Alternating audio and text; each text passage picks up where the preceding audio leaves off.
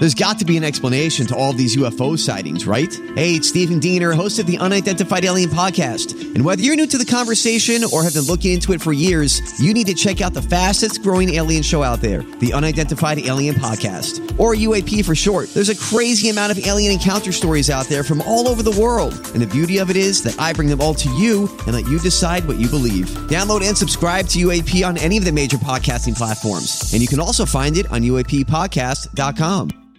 Hi, everybody. This is Adriana Trigiani. I'm the host of You Are What You Read. I have the privilege of interviewing luminaries of our times about the books that shaped them from childhood until now. We get everybody from Sarah Jessica Parker to Kristin Hannah, Mitch Albom, Susie Essman, Craig Ferguson, Rainn Wilson, Amor Towles, you name it, they come, they share. New episodes of You Are What You Read drop every Tuesday on Apple, Spotify, or any major streaming platform wherever you listen to your podcasts.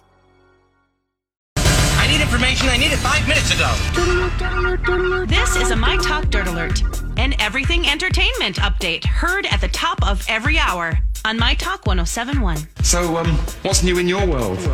The Fyre Festival has reached a settlement with 277 ticket holders from the famously disastrous 2017 concert that never happened, with each recipient being awarded $7,220 Wow. in That's a lot of money. It is. The settlement between ticket holders and the trustee of the Fyre Festival assets was filed in U.S. bankruptcy court on Tuesday, and the news first reported by Billboard. So, And I mean, some people might have, you know, people were having to buy tickets to To get, get home, that were expensive. They I mean, sleeping is- outside. They might be breaking even on their Yes, on their, their money, adventure. but still, I'm glad they got money. Absolutely. That they're- That's good. yeah, now a hearing is set for May 13th to approve the settlement. So then after that, those people will be reimbursed. Okay. That's awesome. Rumor has it that Johnny Depp and Amber Heard's case in the UK is going to be explored in three new documentaries. Oh, oh no. so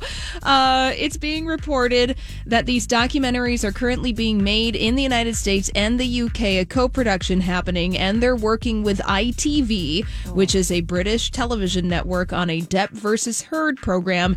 And these have been in the works since last summer.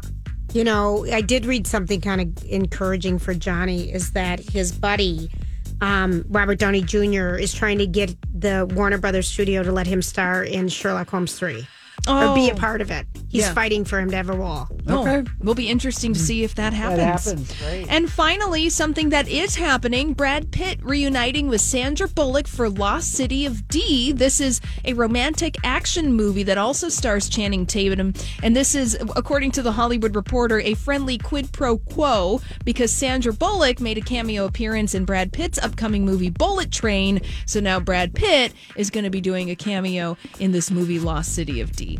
D is in what? D is in.